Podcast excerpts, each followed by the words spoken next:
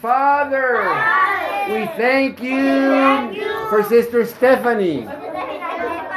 Thank you, Jesus. Amen. Hello and welcome to my Thine Heart podcast. My name is Stephanie Hudson, and today I'm going to talk about what the Lord says about having childlike humility as we see in Matthew 18:3. Assuredly, I say to you, unless you are converted and become as little children, you will by no means enter the kingdom of heaven. And as we listened to the darling clip from Alex and the little children, because he's doing um, work out there, it is just a reminder of how innocent they are and just how precious uh, that they were willing to make that for me to say thank you to me for my ministry. So, a big hello to Alex and to all you little darlings, and a big thank you and a big hug hug to each and every one of you for making that for me. So it really does tie into this episode of having childlike humility. So I will continue to read more. Um, as we see in Mark 10 15, assuredly, I say to you, whoever does not receive the kingdom of God as a little child will by no means enter it. Luke 13:24 Strive to enter through the narrow door for many I tell you will seek to enter and will not be able. So to be converted means a few different things, okay? It means to convert over to the Lord and his ways by taking his hand and following him. It means doing His will by nurturing your relationship with Him so your love will grow for Him, you know, on a deeper level. It also means to be converted by the washing of the water of His Word, to be cleansed and sanctified by it because it's living and active, reaching to the core of one's being to change a person from the inside out because it starts from within. And it will start to show itself in the way a person behaves and how they live their life, right? So, being converted means to be changed by Him through His grace, which gives us power and victory over the sin that entangles our lives and keeps us captive to it. And to have childlike humility means to have a modest or low view of one's own importance. It means to have freedom from pride and arrogance. It means to be modest in how we present ourselves and how we live our lives. Now, some people live beyond their means by living like a rich person instead of living modestly, which then trickles into their soul by making them feel more important than they should, you know, because of their lavish lifestyle. And if someone who had a lot of money, let's just say that you had you won the lotto or you got an inheritance or you have a lot of money somehow okay if you just went and bought you know a modest looking condo and a new car but a modest car it can be new but you know a modest looking car not some flashy sports car um, and you use a lot of your money to help other people, that would be perfectly fine.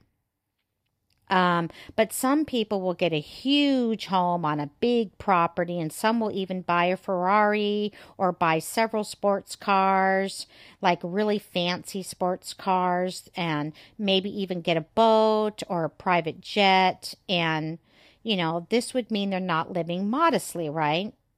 Because they could have spent some of that money to help some poor people who need their help. Because a child of God will keep themselves humbled by not letting pride and haughtiness into their soul, nor will nor will they give off that impression by living too lavishly. And being childlike means to be innocent, trusting, simple, sweet, and pure. It means you are willing to listen and learn whatever He wants you to know so He can change your character to bear His fruit of holiness so that people will know that you are truly His. It means to hold others in a high regard or even higher than yourself, you know, and a higher regard than than you even see yourself, you know, and to lift them up with sincerity of heart, like Christ would do.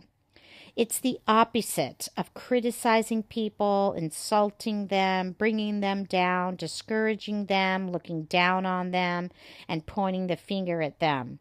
It's the opposite of being prideful, arrogant, haughty, conceited, self important, narcissistic, bragging about one's importance and accomplishments, and showing partiality to those who are less important in your eyes because you think you are more important than they are due to your money, your social status, your education, your career, and anything else that makes you feel more important than you really are when it comes to the world, because His ways are not our ways. Our ways can be too worldly, which makes us an enemy of God. And you know that even Satan himself offered the, the world to Jesus, as we see in Matthew 4 8 to 10. Again, the devil took him up on an exceedingly high mountain and showed him all the kingdoms of the world and their glory. And he said to him, all these things I will give you if you will fall down and worship me. Then Jesus said to him, Away with you, Satan, for it is written, You shall worship the Lord your God, and him only you shall serve. Luke 4 5 to 7. And the devil took him up and showed him all the kingdoms of the world in a moment of time, and said to him, To you I will give all this authority and their glory, for it has been delivered to me, and I give it to whom I will. If you then will worship me, it will be, it will all be yours. Because the, Lord came as a man. Okay. He was fully God, but he was also fully man.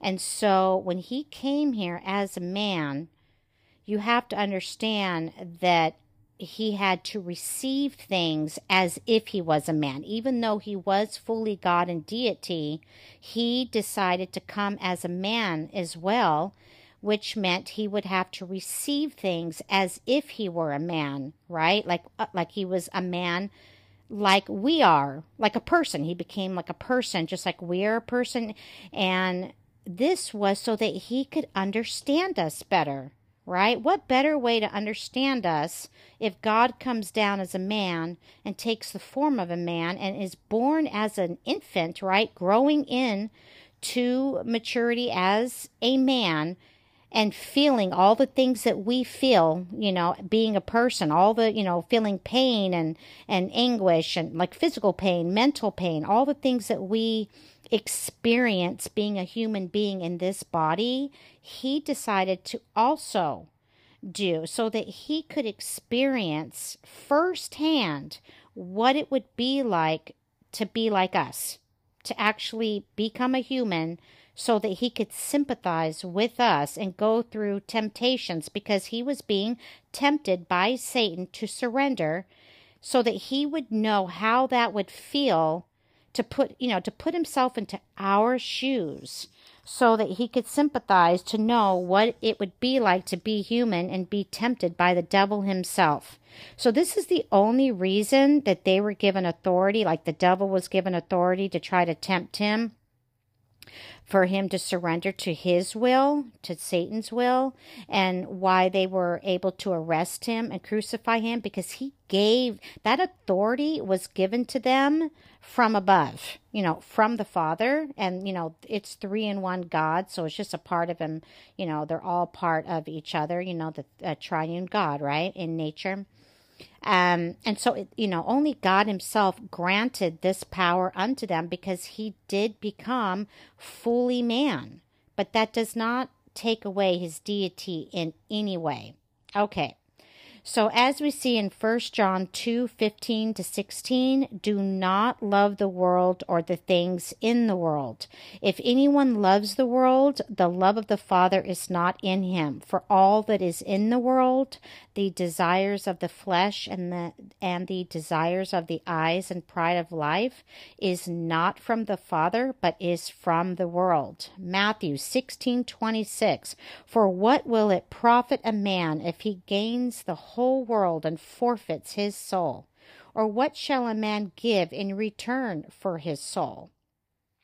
So, another example of being humbled means to acknowledge how dependent we are on Him and that without Him, we wouldn't be who we are and we wouldn't have what we have or be able to lead the life that we live.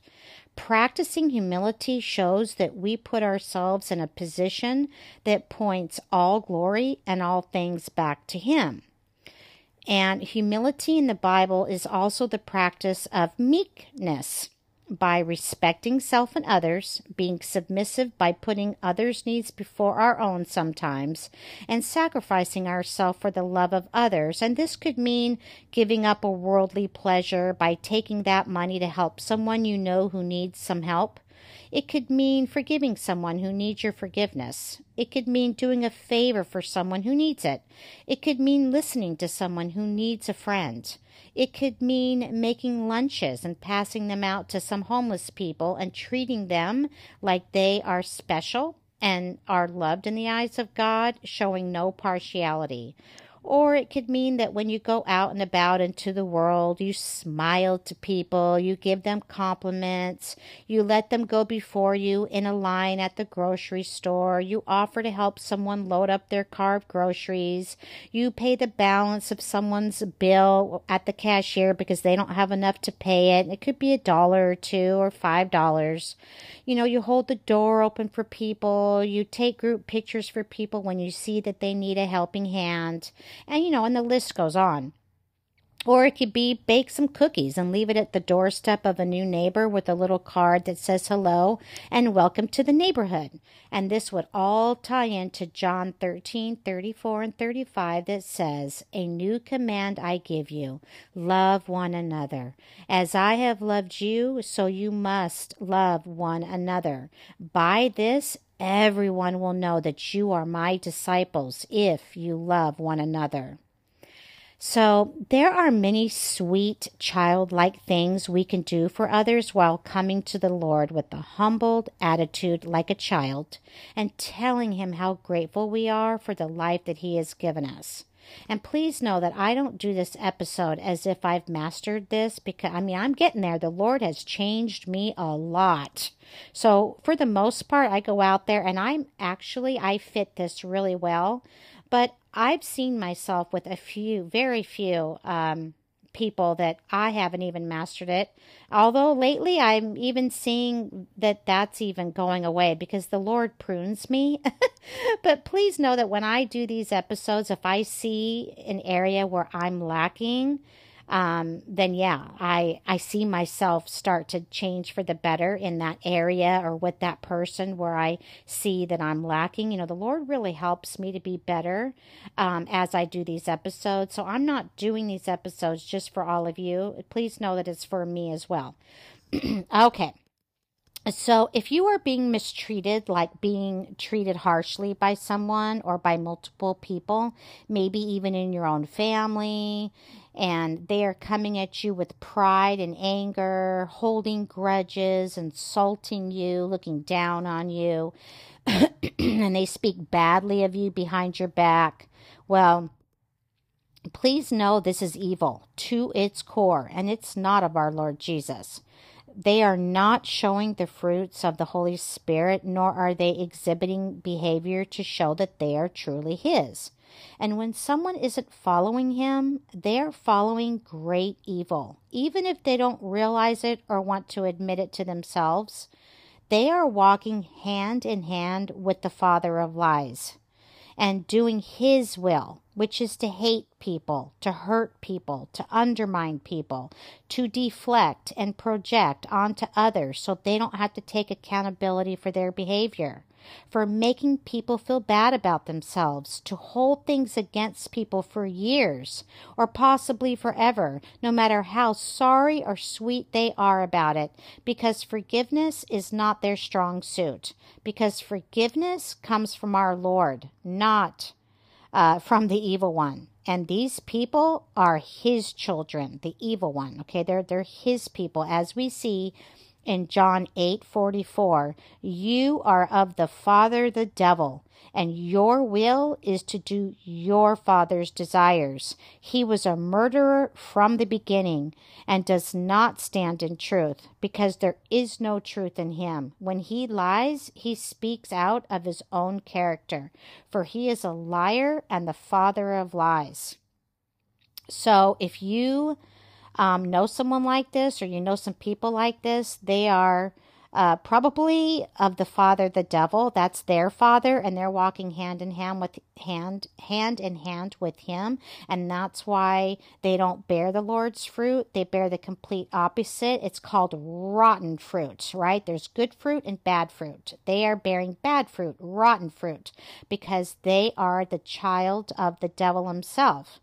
But if you are a child of the Most High God, then they will hate you even more and without cause in many in many um, cases. You know, sometimes you didn't even do anything, and they will hate you because you're the ch- you know you're the child of the Most High, and they will blame you for everything that they have actually done against you and then they'll turn it around and blame you for all these things that they're actually the ones who did that to you. They have a way of like twisting it and turning it around. and now you are being blamed for everything that's gone wrong and it was all at the result of their evil and what they did against you. They just, it's so twisted how evil works. You know, they play victim and they turn it around, and yet they've been hurting you for years and attacking you and just, you know, just treating you so viciously and so venomously. And then they just somehow have a way of convincing themselves that you're the problem when they've been the problem all along when you you've just tried to love them over and over and over. You just are so sweet and you try to love them and they hate on you over and over and over.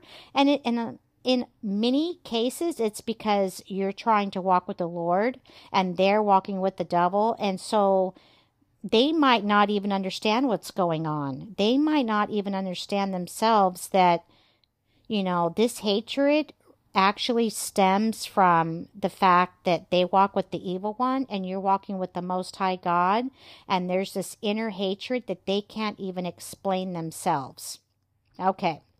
So let's read more about it in John 15, 18 to 21. If the world hates you, you know that it hated me before it hated you. If you were of the world, the world would love its own. Yet because you are not of the world, but I chose you out of the world, remember, the world hates you.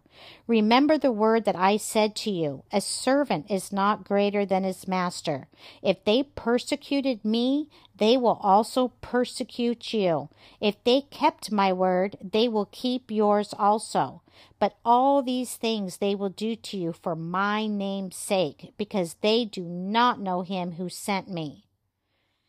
So that's a powerful word, and it just shows that when people hate us, or even um, our own parents, and our own family and friends, if they hate you because you talk about the Lord and they know that you're trying to walk with the Lord, and if they persecute you for your faith, please know that they hated him first and and they hate him now which means they you know they hate him now and and anyone who follows him whether they are able to acknowledge that this is what's going on or not i don't know but that's what's going on. I'm telling you through his word that that could be what's going on if you're walking with the Lord. Now, it might not be, uh, this might not pertain to you if you're not walking with the Lord, because this is only pertaining to those who are walking closely with Him.